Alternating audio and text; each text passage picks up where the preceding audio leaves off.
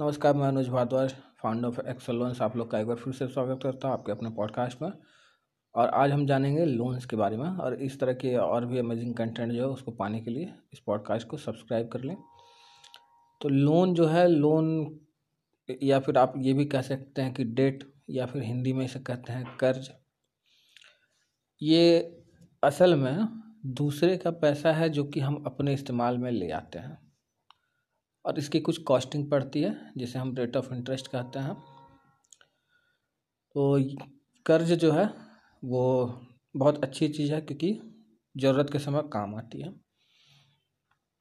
और इसके अलावा मेरे पिछले एपिसोड्स जो हैं, वो आप सुन सकते हैं, जिससे आपको पता चलेगा कि एक्चुअली क्यों लोग जो है, वो कर्ज में फंस जाते हैं। जबकि कर्ज अच्छी चीज़ है। कुछ और है, कुछ और कंस्परेसी है जिसकी वजह से इसका इम्पैक्ट जो है वो उल्टा हो जाता है। तो कर्ज जो है ये बहुत तरह के होते हैं। जो रिसेंट अभी आया है, वो है कंज्यूमर ड्यूरेबल लोन्स जिसे आप बाय नाउ पे लेटर भी कहते हैं।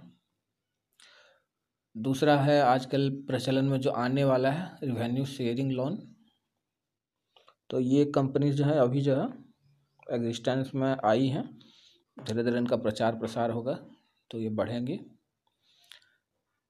इसके अलावा सॉफ्ट लोन वगैरह भी होते हैं जो कि बड़ी बड़ी कंपनीज़ लेती हैं। क्रेडिट कार्ड जो है, ये भी एक तरह का लोन ही है, जो कि बहुत कम वक्त के लिए दिया जाता है। अब कह सकते हैं एक तरह का पर्सनल लोन। तो ये सब कुछ होता है। सब कुछ लोन की कैटेगरी में ही आता है। तो अब इस तरह के और भी कंटेंट पाने के लिए इस पॉडकास्ट को सब्सक्राइब कर ले और बने रहे हमारे साथ। बहुत बहुत धन्यवाद।